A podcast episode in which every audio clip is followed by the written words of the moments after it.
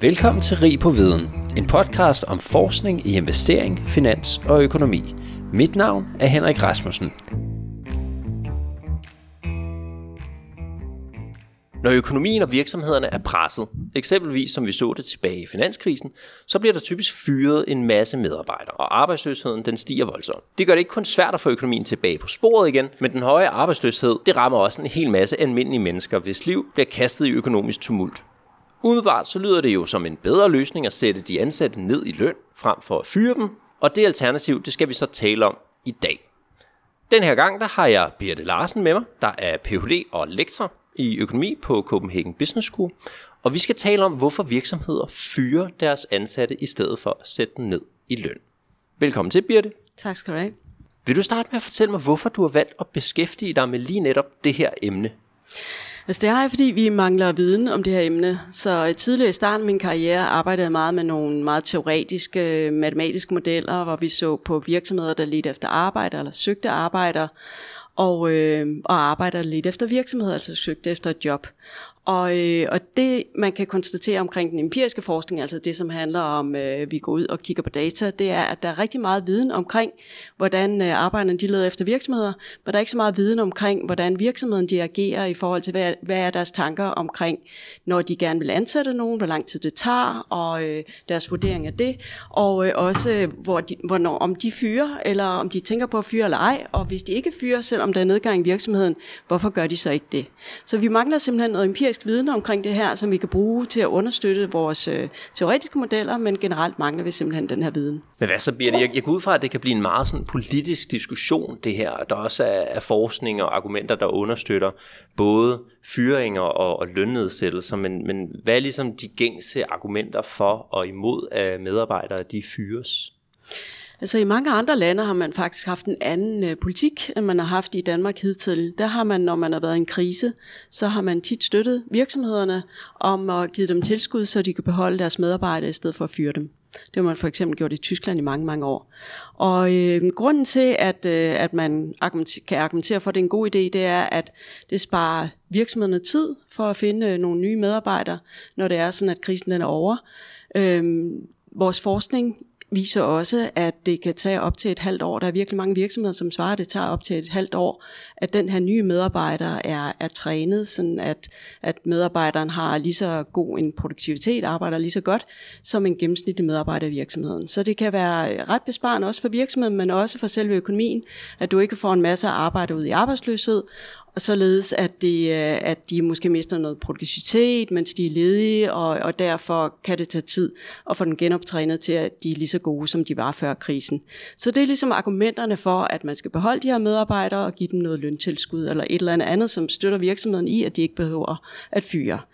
Men det argument, som man tidligere har brugt i Danmark, og jo som også stadig har sin ret, for at, man, øh, at det er bedre at sige til virksomhederne, jamen altså, nu må I fyre, og så øh, vil vi til gengæld gerne støtte de her arbejdsløse via noget kontanthjælp eller arbejdsløshedsunderstøttelse for dem, som er hårdt presset, så øh, er argumentet, at at under en krise, så sker der også en eller anden ændring i, øh, i strukturerne. Altså generelt sker der jo hele tiden i økonomien nogle ændring i, hvad det er for nogle virksomheder, som vi har i økonomien, hvad det er for nogle sektorer, vi har. Og derfor så øh, kan det være, kan det bare udsætte, hvad skal man sige, den pine, eller det bare udsætte den ændring, som der alligevel sker inden for de enkelte virksomheder. Der kan være, der er nogle virksomheder, som alligevel rent faktisk ikke kan overleve den her krise, eller det kan være, der er nogle virksomheder, som er nødt til i hvert fald at nedskalere deres produktion. Og, og hvis man så bibeholder de her, virks- de her arbejder i virksomheden alt for længe, så kan det betyde, at det så øh, det bare er en måde, hvor man udsætter, at de egentlig har mulighed for at finde et andet bedre arbejde. Mm, ja, så der er virkelig nogle omkostninger ved det her med, når man fyrer nogle medarbejdere og skal ansætte nogen igen, så skal de oplæres, og det mm. tager, tager ret lang tid. Der, jeg tror også, der er den her searching process, som I kører lidt, uh, lidt forskning på, når man skal finde medarbejderne også. Det er jo ikke kun at oplære dem, der skal også findes den rigtige kandidat, afsættes ressourcer til ja. jobsamtaler og mm. alt muligt. Men hvad så, altså i Danmark, der er vi jo heldige, at vi har de her sikkerhedsnet til, når folk bliver fyret, jamen så kommer de på noget kontanthjælp, eller de er medlem af en A-kasse for eksempel. Men det har de jo så ikke rigtigt i, i udlandet. Øhm, jeg ved ikke, har, har det nogen effekt på, på, hvad kan man sige, hvad argumenterne ligesom skulle være for og imod øh, fyringer? Vi har det her sikkerhedsnet, særligt i, i Danmark. Ja, så i Danmark har vi det, som vi kalder vores flexicurity-model, og det vil sige, at, øh, at der er et eller andet sikkerhedsnet i en eller anden grad. Altså, men man skal huske, at det er ikke alle, der er medlem af en arbejdsløshedskasse. I Danmark er det cirka kun 80 procent af medarbejderne, som er medlem af en A-kasse. Og dem, som ikke, og, og selvom man er medlem af en A-kasse, så får man alligevel ikke et, et beløb, som svarer til ens tidligere løn. Der er et eller andet maks på, så selv om der er nogen, som får 90 procent af deres løn, hvis det er, at de bliver fyret, så er det alligevel en ret stor del af lønmodtagerne, som kun modtager omkring halvdelen af den løn, som de har haft tidligere, på grund af, at der er et max.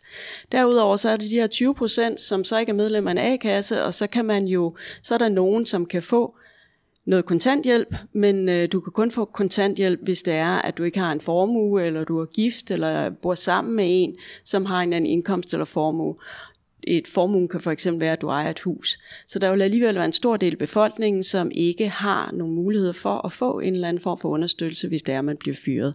Og det er selvfølgelig et argument for, at, øh, at det så kan være smart at give nogle penge til virksomhederne, således at de kan bibeholde de her medarbejdere. Og det er så et af argumenterne for, at man skal give en form for lønkompensation, som man gjort under den nuværende krise. Jeg nævnte jo også lige i starten det her med, at, at når, når der ligesom er kriser, og der er en masse medarbejdere, der mister deres job, og arbejdsløsheden den ligesom stiger i samfundet, så er det ligesom sværere at komme igen for økonomien, og få mm. gang i hjulene, og forbruget, og efterspørgselen igen.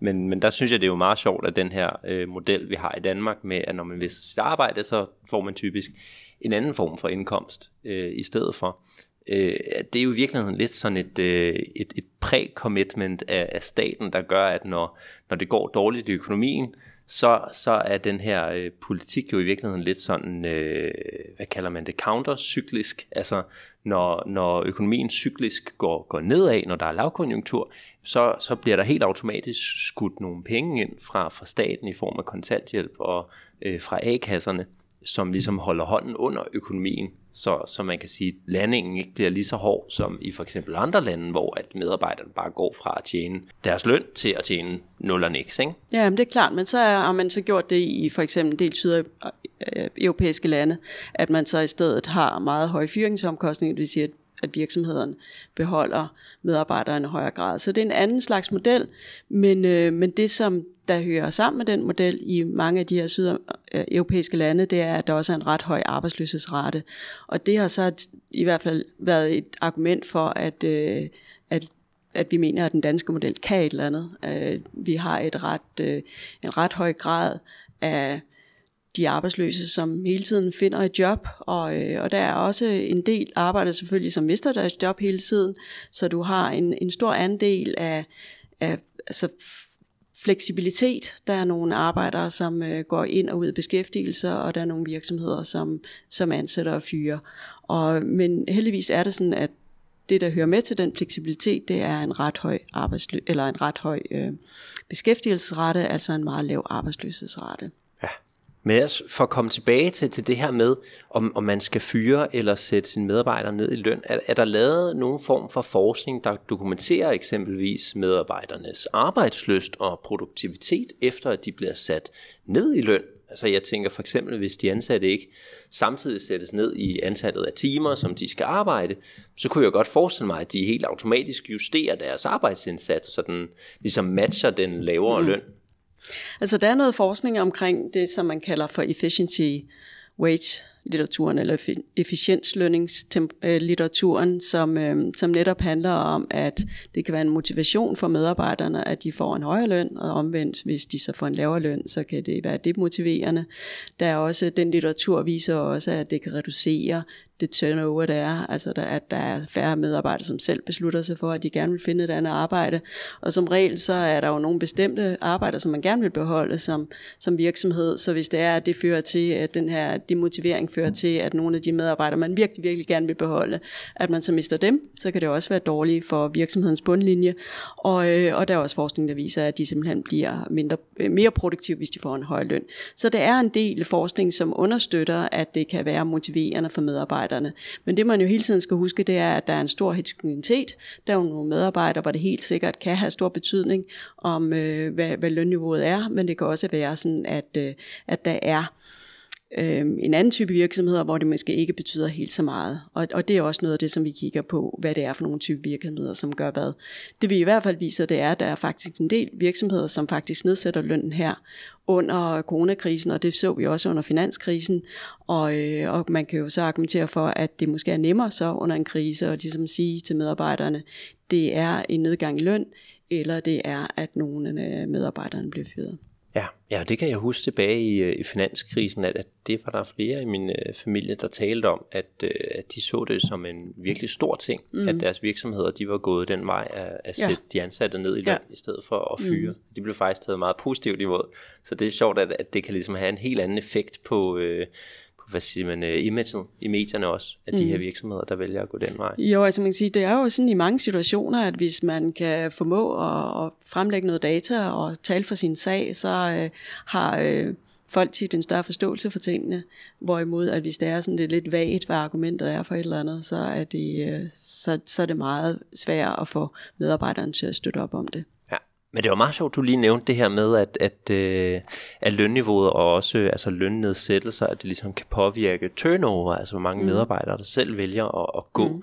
Fordi jeg sad faktisk lige og, og googlede mig lidt rundt i, i går, for ligesom at, at finde argumenter for og imod det her. Mm. Øhm, og, og der stødte jeg på noget, som vi tilbage på studiet kaldte for adverse selection, altså hvor at, at medarbejderne, hvis deres løn bliver reduceret, jamen hvis man så er en god og produktiv medarbejder, så finder man sig måske bare et andet job, som gerne er villig til at betale den her højere løn, mm. som man fik før. Og, og således så kan det, det ligesom resultere i, hvis man sætter lønningerne ned, at alle de bedste medarbejdere, de faktisk søger væk fra virksomheden mm. af sig selv, og så, så over en, en årrække, så bibeholder man jo nærmest kun de, de mindst produktive medarbejdere i, i virksomhederne på den her er, er det et, et argument, vil du sige? Er det noget, man kan se i data? Ja, eller? altså det spørger vi dem også om i, den her, i det her survey, som vi sætter ud til, til alle danske virksomheder. Vi spørger dem også om, hvorfor er det, at de ikke har sænket lønnen? Fordi virksomheder, som har klaret sig dårligt, eller måske har besluttet sig for at fyre nogen, hvorfor ikke stedet, i stedet sænket lønnen? Og, og et af svarene, en af svarmulighederne netop at sige, men det er fordi, man er bange for, at der er nogle medarbejdere, som så siger op. Og hvis det er sådan, at man for eksempel i stedet fyrer, så kan man så, øh, så kan man bedre ligesom styre, hvem det, hvad det er for nogle medarbejdere, som man gerne vil beholde i virksomheden. Ja. Jamen, og det tænker jeg er meget godt øh, step til ligesom at springe ind i det her forskningspapir, som vi jo faktisk kan tale om i dag. Øh, det har du skrevet i år. Det hedder Why Firms Lay Off Workers Instead of Cutting Wages. Øh, og det har du skrevet med et par forskere fra mm. Københavns Universitet, og også øh, Mariana Kudliak, som vist er fra Federal Reserve Bank of San Francisco. Er det rigtigt? Ja, og faktisk også født i Ukraine. Okay. Ja, men boede i USA og bor i øh, USA nu, og har boet der i mange år. Ja. Okay.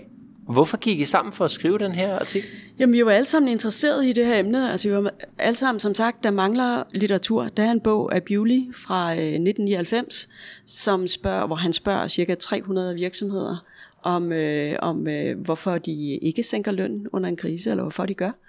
Og, øh, og det er jo for det første meget få virksomheder, og for det andet, så, og det vil sige, det er svært at generalisere noget ud fra det, og for det andet, så er det også et, et efterhånden et gammelt studie, og for det tredje, så kan han ikke matche det med registerdata, ligesom vi kan. Det vil sige, at vi kan, man, han kan ikke se noget omkring, hvordan de her virksomheder egentlig ser ud, ud over det, som han har fra sin øh, survey, altså sin spørgeskemaundersøgelse. Okay. Men hvad er det så, den her artikel den handler om? I korte træk? Ja, det vi er interesseret i her, det er at få noget mere viden omkring virksomhedernes, øh, altså vi er faktisk interesseret i to ting, så vi har, eller flere ting, men vi har øh, to papirer lige nu. Vi har også et, som handler om virksomhedens ansættelsespolitik, som vi også næsten er færdige med. Men det her papir, det handler om, hvorfor virksomhederne, de vælger at lade være med at fyre, for eksempel selvom det går dårligt i virksomheden, selvom deres indtjening falder. Det handler om, øh, hvis de fyrer, hvorfor gør de det så? Og hvad er for nogle øh, bevæggrunde, der ligger bag. Øh, og øh, vi spørger dem også om, de sænker løn, eller hvorfor de ikke sænker lønnen, og hvis de ikke sænker løn, hvorfor gør de så ikke, og hvis de sænker løn, hvem var varet, osv. Så vi spørger dem om masser masse ting, som vi ikke kan få noget information om via registerdata. Nogle af de her spørgsmål kan vi selvfølgelig godt få svar på via registerdata. Vi ved for eksempel, hvad virksomhedens indtjening er, og vi ved for eksempel, hvor mange medarbejdere der er i en virksomhed og, og så videre, og, og vi vil også kunne trække noget information ud omkring et generelt lønniveau. Og det, der er smart ved at spørge om nogle af de her ting også, det er, at så kan vi matche det, så kan vi se, om det, som virksomheden siger, det også passer med den information, som vi kan få ud af registerdata. Og derudover har vi så altid svar på alle de her motivationsspørgsmål. Altså, vi kan få meget mere viden omkring, hvad er, virkelig, hvad er i virkeligheden virksomhedens strategi, hvordan er det, de reagerer i sådan en krisesituation, men ikke kun i en krisesituation eller en, en nedgangstid eller en recession, som øh, coronapandemien var, men også øh, i forhold til, hvad gør de generelt, altså, hvad, hvad gør de under normale tider. Så det giver os en del information om, om, øh, om generel fyringspolitik under en krise, men vi kan så sammenligne det med, hvad er egentlig ændring i omsætning eller indtjening, og hvordan agerer de så. Og det, der er super smart ved det, det er, at selv under normale tider, selv i et normalt år som 2016-2017, så ser man også masser af virksomheder, som har faldet i omsætning. Så, så selv i et normalt år, så er der nogle virksomheder, som er i en dårlig situation og svært ved at klare sig. Der er også virksomheder, som går konkurs. Faktisk i 2020, så var der færre virksomheder, som gik konkurs, end i et uh, normalt år. Så har vi så i det seneste år set lidt flere konkurser, men det er jo alligevel interessant, at man på den måde har formået at støtte op om virksomheden i sådan en grad, så der ikke var så mange konkurser, som der er et normalt år. Men igen, for at vende tilbage til det der med, hvad, hvad kan vi bruge det til generelt, den her øh, forskning siger ikke kun noget om en recession og hvordan virksomheder agerer, men det siger også noget om, hvordan virksomheder generelt agerer, hvis det er sådan, at de står over for en nedgang i omsætning eller indtjening. Ja, så udover at kigge på registerdata, så har I simpelthen sendt et digitalt spørgeskema ud, og det har I gjort til samtlige private virksomheder i, i Danmark, og så mm. har I ligesom kombineret det med de her øh, data. Ikke? Hvad er det så eksempelvis, I spørger virksomhederne om, som I ikke bare kan, kan få fra de offentlige data? Ja, vi spørger dem for eksempel om, hvad, øh, hvad deres motivation er for, at de ikke har fyret en øh, medarbejder, selv om øh, de, vi spørger dem også om, om de har haft nedgang i indtjening, og det er så noget af det, som vi kan tjekke bagefter, øh, det svar, de har givet, om det passer med det, vi kan se i registerdata, for ligesom at verificere, at vores ja. data, det er i orden. Det er der mange, der spørger om, når vi præsenterer på papir, så det er ret vigtigt, at vi kan gøre det. Og så kan vi så spørge dem om, jamen hvorfor har I så ikke fyret nogle medarbejdere? Altså hvis det er, at man har nedgang i omsætning, så vil det være meget naturligt, at man tænker i at fyre nogle medarbejdere.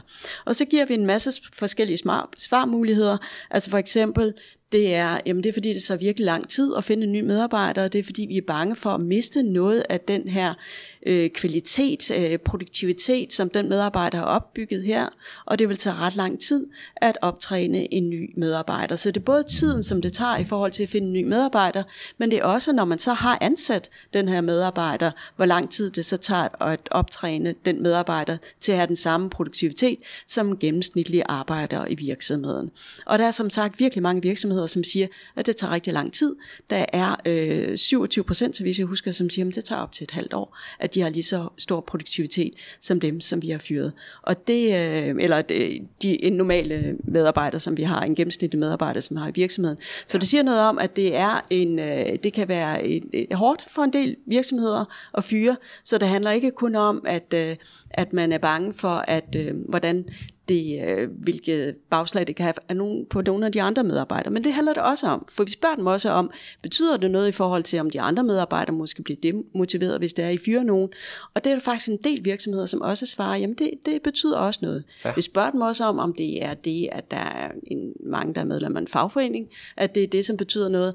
Og det er der nogle virksomheder, der siger ja til, men det er faktisk forbavsende få virksomheder i forhold til de andre grunde, eller muligheder, svarmuligheder, som vi giver dem, som siger, at det har noget med fagforeninger at gøre. Der er det, det er den allervigtigste grund, det er det, at man er simpelthen bange for at miste noget produktivitet, man er bange for at miste noget viden, og at det tager rigtig lang tid at opbygge det igen.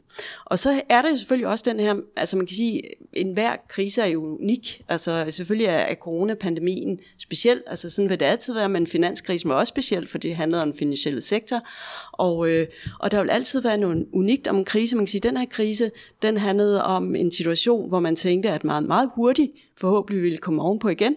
Men der er jo altid masser af usikkerhed, og efterhånden fandt man ud af, at det gik ikke helt så stærkt, som, øh, som man havde håbet.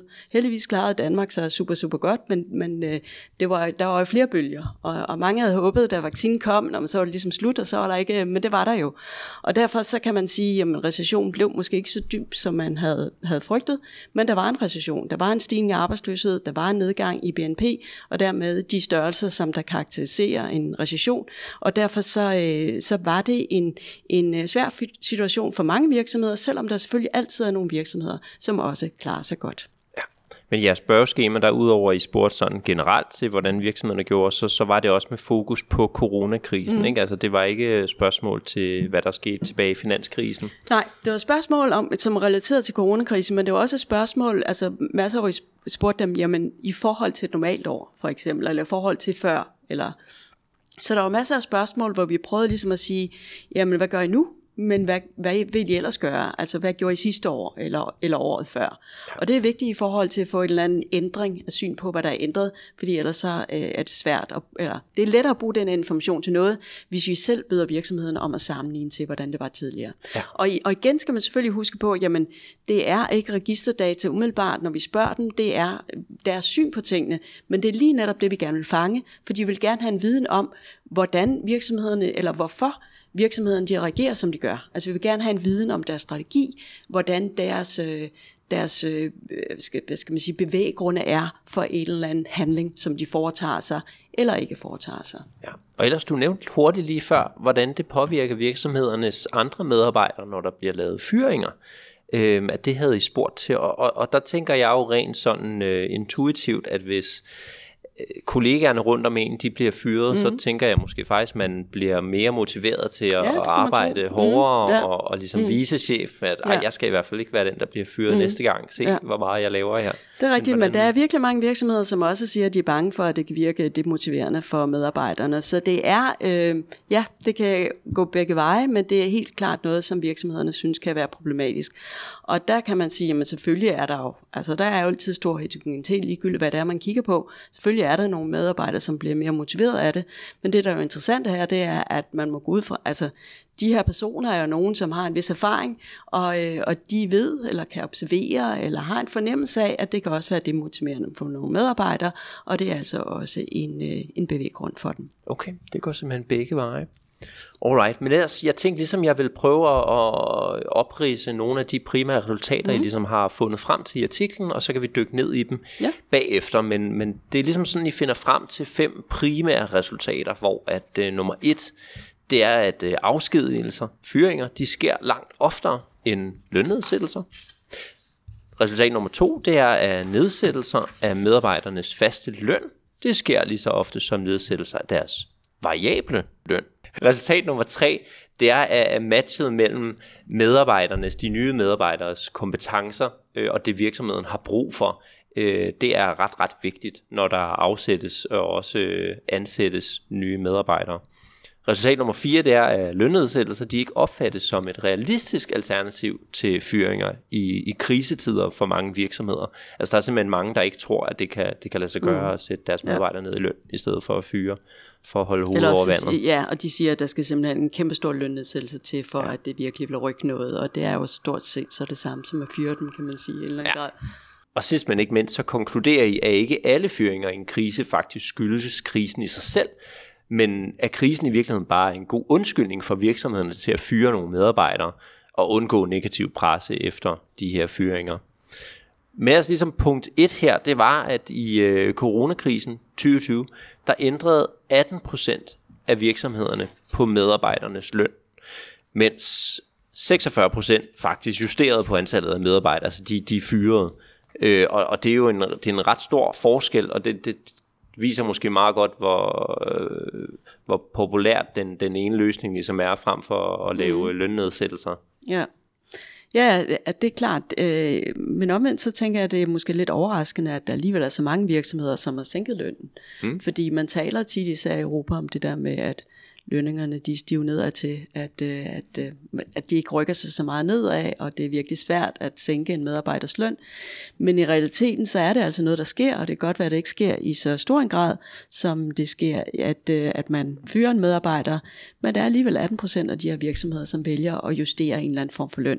Og det er jo ikke kun en basisløn. Altså det vi viser, det er, at det er cirka halvdelen foregår i de her lønjusteringer, det er faktisk basislønnen, så måske så også er overraskende, men den anden halvdel, det er så andre justeringer, det er lidt lavere bonus, det kan være nogle frynsegoder, og det kan være nogle andre ting, som man justerer på, således at man på den måde sparer nogle udgifter per medarbejder.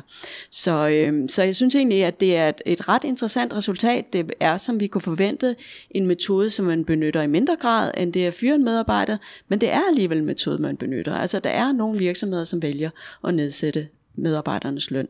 Ja, og, og det er ligesom et resultat, som I har fundet i jeres registerdata, ikke? Er, er det noget, som I har kunne se historisk også, om, om tallet er steget eller faldet? De altså her, det her resultat, det er, hvad vi spørger dem om okay. her under pandemien, men det kan selvfølgelig tjekke med registerdata bagefter.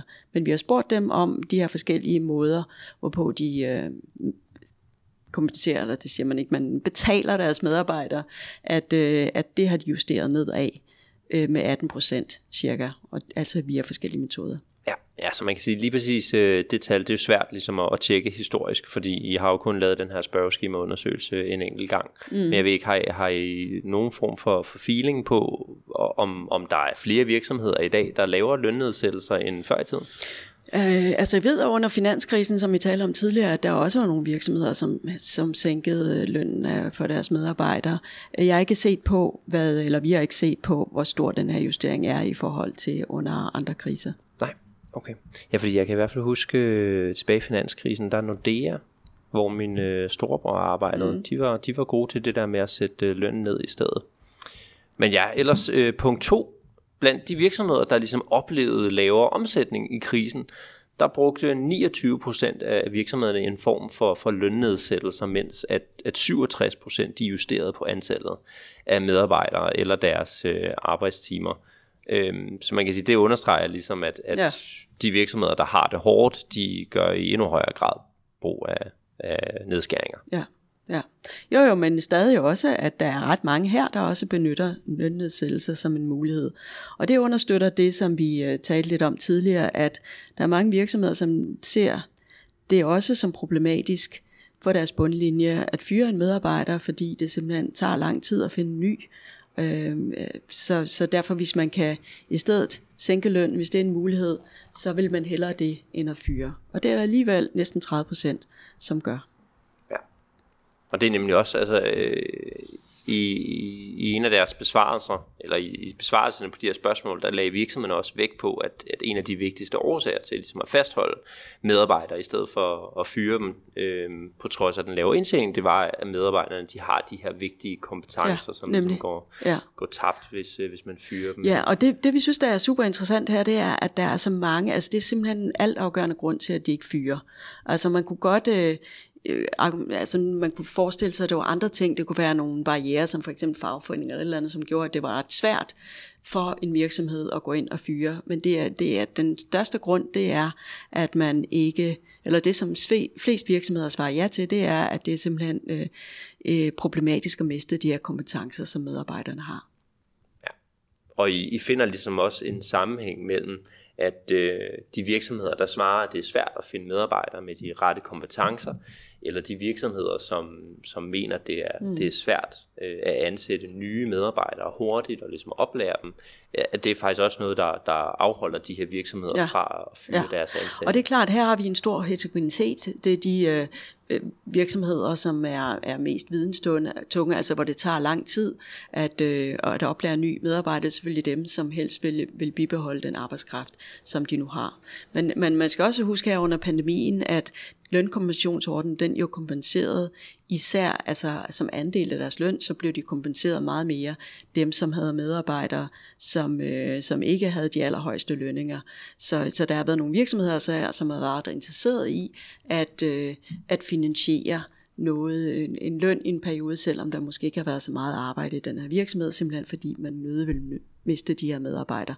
Og det jeg tænker på her, det er, at lønkommissionsordningen, den godt nok var et eller andet sted på de her 75 procent, men der var op til et maks, og det vil sige, at på, på cirka 30.000, så der er nogle virksomheder, som øh, har betalt mere end de her 25 procent, som var det, som virksomheden skulle betale. Ja. Man kan også sige, det er jo et, et, et ret unikt, øh, altså, det er jo ret unikt, det der er sket i, coronakrisen i forhold til de kompensationer, som staten de har givet for, for lønninger og, og Ja, altså man har ikke gjort det i Danmark før, man har gjort det i en masse andre lande, og der er mange forskellige, så jeg har et andet forskningsprojekt, hvor vi netop kigger på det, og vi også kigger på andre lande, hvad de har gjort. Og der er stor forskelle, det handler altså hvor meget støtter staten, må, øh, må man betale dem, så han laver løn, Øh, øh, må de arbejde, mens de er sendt hjem, og der er meget stor forskel mellem de forskellige lande omkring, hvordan man benytter de her ordninger. Men nogle lande har også en tradition for at benytte ordningerne, så for eksempel Tyskland har benyttet sådan nogle ordninger i mange år, hver gang der har været krise. Og vi har bare ikke haft tradition for det i Danmark. Vi i stedet øh, lænet os op af, at vi har 80% af lønmodtagerne som medlemmer af en A-kasse, og derfor ligesom, og, og hvor man får en relativ okay kompensation, selvom der er selvfølgelig nogen i højindkomstgruppen, som måske ikke synes, den er, den er super, super høj. Men, øh, men det har været med til at, at understøtte, at man godt kunne tillade sig at sige, jamen så må arbejdsløsheden så stige under en krise, og der er så forhåbentlig ikke så lang tid til, at de her arbejdere de finder et job igen, når det er, at krisen er overstået, fordi arbejdsløshedsraten jo også generelt er relativt lav i Danmark. Det er godt, at den sted under coronakrisen, men den er på et relativt lavt niveau. Og der er en ret stor, hvad skal man sige, der er ret mange hele tiden, der finder et job. Der er ret mange arbejder der også hele tiden bliver arbejdsløse, men du har et stort flow ind og ud af arbejdsløshed, og, og derfor så den forventede tid til, at man finder et arbejde, er er ofte ikke så lang igen i forhold til mange andre lande. Og, og det er selvfølgelig også vigtigt at holde for øje. Men den her gang, så valgte man så fra regeringens side at gå ind og støtte og som sagt, så tror jeg det er fordi, at man ligesom så den her, eller håbede på, at den her krise, den var kortvarig, og for det andet, fordi man havde en reel lockdown. Det vil sige, der var masser af virksomheder, som måske var super, super sunde, og hvor det ikke handlede så meget om at tænke i, når nogle af de her virksomheder, som måske det her det sidste grundstød til, at de ikke kan klare sig på markedet mere, at, at, øh, at det var ikke så meget det, det handlede om, som det ville gøre under en normal krisesituation, men det handlede om at prøve at holde øh, hånden under så mange virksomheder som muligt. Hvad så med det her resultat med, at virksomheden ikke rigtig ser lønnedsættelser som et uh, alternativ til, til fyringer? Altså rent hypotetisk, så, så skal der ligesom en ret stor lønnedsættelse mm. til øh, at undgå en fyring. Er, er det bare rent intuition, at, at to medarbejdere skal jo halveres til, til altså de skal have halvdelen i, i løn, for at det ligesom svarer til at fyre en medarbejder. Er, er det sådan, det foregår i den virkelige verden også? Ja, altså, det var en del af det, men det, altså noget af det her handler jo også, det er jo ikke kun, øh, hvad skal man sige, det direkte beløb, det handler også, at man skal måle i forhold til, hvad kontrakten den er, og hvor nemt det er at fyre osv. Så, videre. så øh, ja, altså jeg synes, det er interessant at, at høre, hvad virksomhederne siger omkring det her. Man kan sige, det, umiddelbart så giver det mening, at, øh, at hvis du virkelig er så presset, at det giver mening at fyre en medarbejder, så hjælper det ikke så meget, at man skærer lidt i den her medarbejders løn, fordi det, så er virksomheden stadig presset. Men, øh, men det er jo klart, at man kan tænke lidt i, at man så måske kunne skære en del lønninger ned, og så på den måde forhåbentlig undgå at fyre nogen. Men, øh, men ja, altså man må bare konstatere, at der er rigtig mange virksomheder, som, øh, som, som synes, at det, øh, det giver mere mening så at, øh, at fyre nogle enkelte, i stedet for at skære en masse i løn. Og, øh, og det kan handle om de her faktorer, som vi talte om tidligere, om at det kan virke lidt demotiverende, og de måske har, ikke bliver så produktive, og, øh, og på den måde have et eller andet, en eller anden dårlig effekt på virksomhedens bundlinje jeg tror også muligvis, man skal tænke på det, hvis man sidder som øh, virksomhedsleder derude, øh, at, at det at, at bibeholde medarbejderne og, og sætte deres løn ned i stedet for at fyre dem, det kan godt være, at det giver på kort sigt mindre omkostningsskæringer, men, men til gengæld så er det også en investering i, at når konjunkturen den vender, og efterspørgselen den stiger igen, altså har man ligesom kapaciteten og medarbejderne til og, og ramme den efterspørgsel, der ligesom er, mm. og så måske overhale konkurrenterne på vej ud af krisen, fordi de skal jo i gang med at ansætte nye medarbejdere. Ja. Og Jamen det er klart, det kan man argumentere for, men altså man kan også frygte lidt, at det så er nogle af de der gode medarbejdere, som rykker over i en anden virksomhed, fordi de har en nedgang i løn, og det kan måske være, at der er sådan en anden virksomhed, hvor de kan undgå at få en nedgang i løn og, og så rykker de derover. Så virksomheden kan også risikere, altså de kan jo bedre styre, hvis det er, at man fyrer lige netop dem, som man gerne vil fyre. Så altså man kan bedre selv styre, hvem det er, man gerne vil beholde i virksomheden. Hvis det er sådan, at man fyrer nogle enkelte frem for at skære en masse løn, hvor man måske gerne vil beholde nogle af dem. Og, øh, og så det kan på den måde også være en, en svær strategi for virksomheden.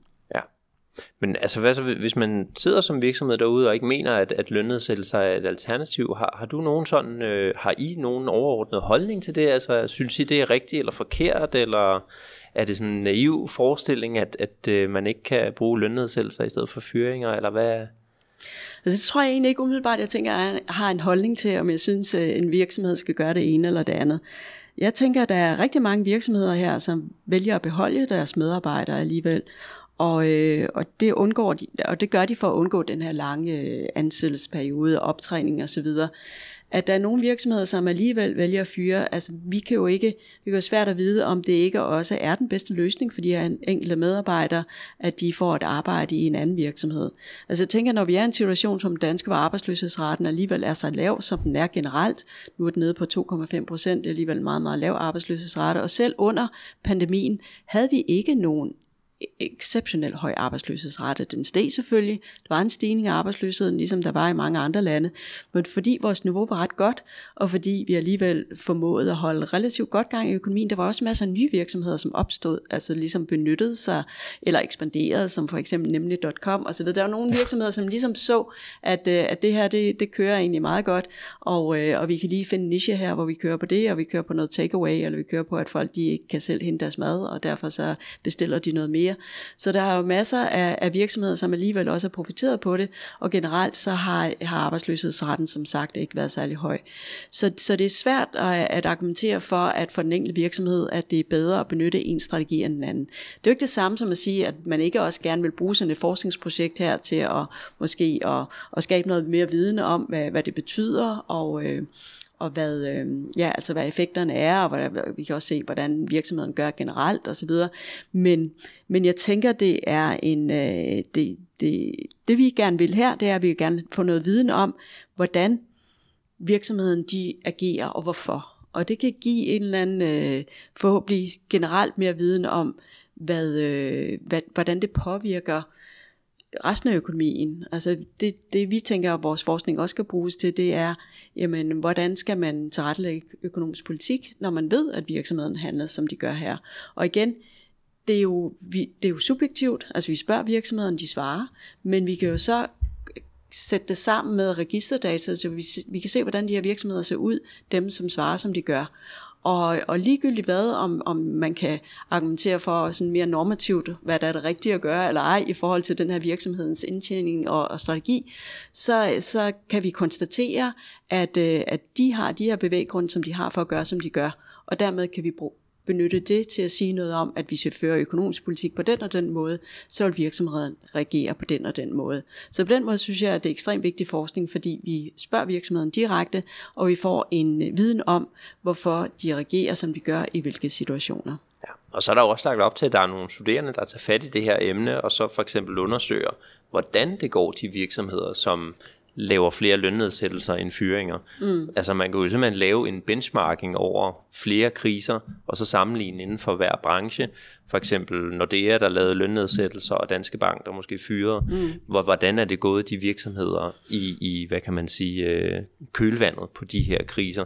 Det tænker jeg kunne være sjovt at se, både på omsætning og indtjening. Og, Jamen og helt sikkert. Altså jeg tænker jo altid mere ud fra et makroperspektiv, så jeg synes, altså jeg er generelt øh, makroøkonom, så er jeg interesseret i de store størrelser, så jeg vil synes, det var super spændende, netop som du siger, at kontrollere for, hvad er det for en type virksomheder, som vi snakker om, og så følge dem og se, hvordan det går på lidt længere sigt. Og det har vi mulighed for at gøre, fordi at vi kan koble med registerdata. Så vi kan simpelthen følge de her virksomheder og se, hvordan ved for en politik, som man har ført i de enkelte virksomheder, hvilken betydning for det har for de virksomheder, og så fordi vi netop har en, en stikprøve af alle virksomheder.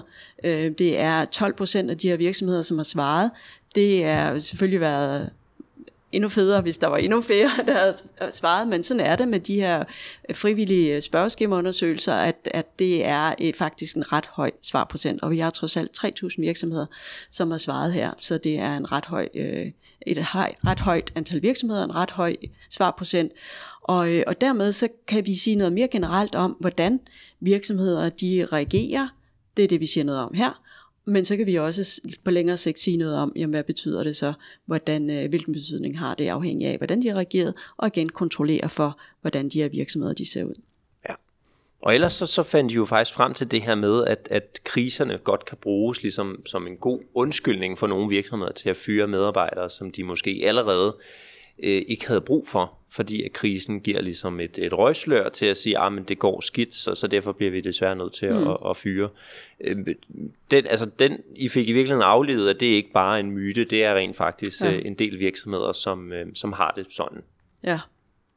Ja, men så har de jo sådan, altså det, det må man jo også, øh, altså det, det er jo et faktum så, at der er virksomheder, som reagerer på den måde, og, øh, og det, sådan er en krise også, at der er nogle virksomheder, som, som går konkurs under en normal krise. Det kan man jo selvfølgelig så bruge som argument for at sige, jamen har man så hjulpet for meget under coronakrisen? Vi så, at der var færre konkurser end et normalt år, så havde det i virkeligheden været bedre ikke at hjælpe så meget, så der var flere, der var gået konkurs, fordi at det ville ligesom have været en naturlig proces. Men, øh, men det er svært at vide, hvor, hvor mange, og man kan jo heller ikke vide, at man ligesom hjalp så meget, at der vil være færre konkurser, og man kan også konstatere nu, hvor mange af de her virksomheder skal til, begynde at tilbagebetale nogle af de penge, som de har fået, at man begynder at se konkurserne igen. Så argumentere ud for, at der var færre konkurser i 2020 til at sige, at det har været for meget hjælp, de har fået, det vil jeg synes var en fejlslutning. Ja. Men for det andet, så tænker jeg, at det er jo, de her virksomheder, det er jo, de har de er jo forskellige på alle mulige måder. Og, øh, og for nogle virksomheder, så er det korrekt, det kan godt være, at det er en lidt svær situation at, at komme af med nogle medarbejdere, som man egentlig ikke synes performer på det niveau, som man gerne vil have dem til at performe. Men faktum er jo så også, at man ved, at det kan have en påvirkning på de øvrige medarbejdere, og, øh, og derfor så, så det jeg ser ikke, at man kan sige noget moralsk omkring, om, om det er forkert eller ej. Det er et faktum, at det så er en situation, hvor man så kan justere lidt på antallet af medarbejdere, og så på den måde sikre, at, øh, at virksomheden den, den klarer sig lidt bedre fremover. Og, øh, og det, det, det, som, som, som virksomhed, så har man jo at gøre med medarbejdere, og dermed personer, som reagerer ud for, altså deres moral øh, har betydning, og deres produktivitet, den afhænger af, hvor glade de er for at gøre den virksomhed. Og hvis der er nogle faktorer i den her virksomhed, som betyder, at de bliver mindre glade, jamen så er, så er det jo også vigtigt for virksomheden at undgå, at det sker, og dermed, at det nedsætter deres produktivitet. Så det vi kan se her, det er, at hvis man går ind og fyrer, eller hvis man sænker nogens løn, jamen så er det noget, som kan påvirke nogle af de andre medarbejdere, og det kan være en af grundene til, at man så lader være med at gøre det, og det er måske så lidt lettere at gøre det i en krise. Og ja, det er et faktum. ja. Og jeg synes også, at altså det her med, du, du nævnte, at, øh, at man kan jo også som, som stat og også som virksomhed gå ind og, og, og fastholde for mange medarbejdere, mm. som måske vil være bedre et andet sted, ja, eller holde altså liv det, i nogle ja. virksomheder, mm. som måske helst skulle, skulle ikke altså dø, men altså at, at de her virksomheder simpelthen ikke er, er produktive nok eller gode nok til at, at, at holde i, i konkurrencen. Altså at det er jo også et, et trade-off, altså man, man kan jo støtte en masse virksomheder, man kan, man kan lade være med at fyre sine ansatte, fordi at, øh, at det hjælper jo ligesom de ansatte, de får ikke, de mister ikke deres job osv., det er jo en, det er jo en rigtig god ting, rent moralsk det er jo dejligt, men, men hvis der er en masse virksomheder, der går rundt og har en masse ansatte, som ikke er særlig produktive, eller som i virkeligheden gør, at virksomheden ikke rigtig kan, kan leve på lang sigt, øh, så udsætter man jo egentlig bare øh, lidelsen. Jeg vil sige, at det, det handler om, at det er det rigtige match, og det, så, og det kan jo svært at vide nogle gange, når man ansætter en medarbejder. Og nogle gange så er det ikke det rigtige match, og det kan være svært både for virksomheden og nogle gange, og selvfølgelig også for medarbejderne, at ligesom reagere på det. Og så kan sådan en krise være en situation, hvor det bliver lidt lettere, både for virksomhedens side, men måske også medarbejderens side, til at tænke, jamen, jeg skal faktisk noget andet. Ja. Jamen præcis, altså det, det kan jo sagtens ende med, at, at den medarbejder finder et andet job, hvor de er meget bedre og kan være meget mere produktive, mm. end de kunne i, i den gamle virksomhed, på trods af, at de så lige øh, gik en periode uden et job, ikke? Mm. Ja, men, men, øh, men det man selvfølgelig skal huske på, det er, at det her det var jo i en eller anden grad en meget stor krise, den kunne have blevet meget, meget voldsom, hvis man ikke havde holdt hånden under nogle virksomheder. Så, så det er klart, at den her naturlige mekanisme, man tænker i, som kan være en, en god mekanisme, at man lige tænker sig om en ekstra gang, både for virksomheder og medarbejders side, i forhold til om den rigtige arbejdsplads, man er på.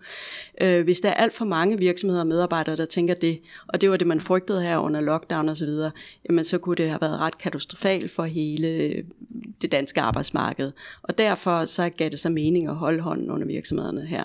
Men, øh, men, men stadig er der selvfølgelig her mekanismer bag, som stadig vil øh, være noget, som både virksomheder og medarbejdere vil reagere på, og, øh, og det skal man selvfølgelig holde for øje.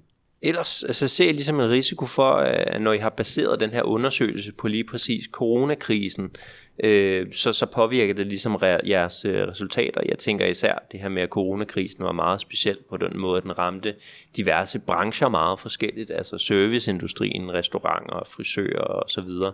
De blev ramt meget hårdt sammenlignet med for eksempel øh, teknologi, øh, nemlig .com nævnte du selv, ikke? Webhandel. Mm. Øh, tænker du, det, det er noget, der ligesom bare påvirket resultaterne i så høj grad, at, at, øh, at det måske ikke rigtig kan forudsige, hvad der, hvad der sker i andre kriser? Ja, altså hver krise er unik. Finanskrisen var unik. Sådan vil det altid være. Og, øh, og der var andre udfordringer. Og, og sådan vil det være ligegyldigt, hvad for en krise vi kigger på. Men det vi skal huske, det er, at vi måler virksomhedens indtægt og, øh, og omsætningstab. Og det vil sige, at vi, og vi, vi måler, vi ved, hvad det er for nogle virksomheder. Så det vil sige, at vi kan kontrollere for, altså vi kan tage højde for, hvad det er for nogle virksomheder, vi kigger på.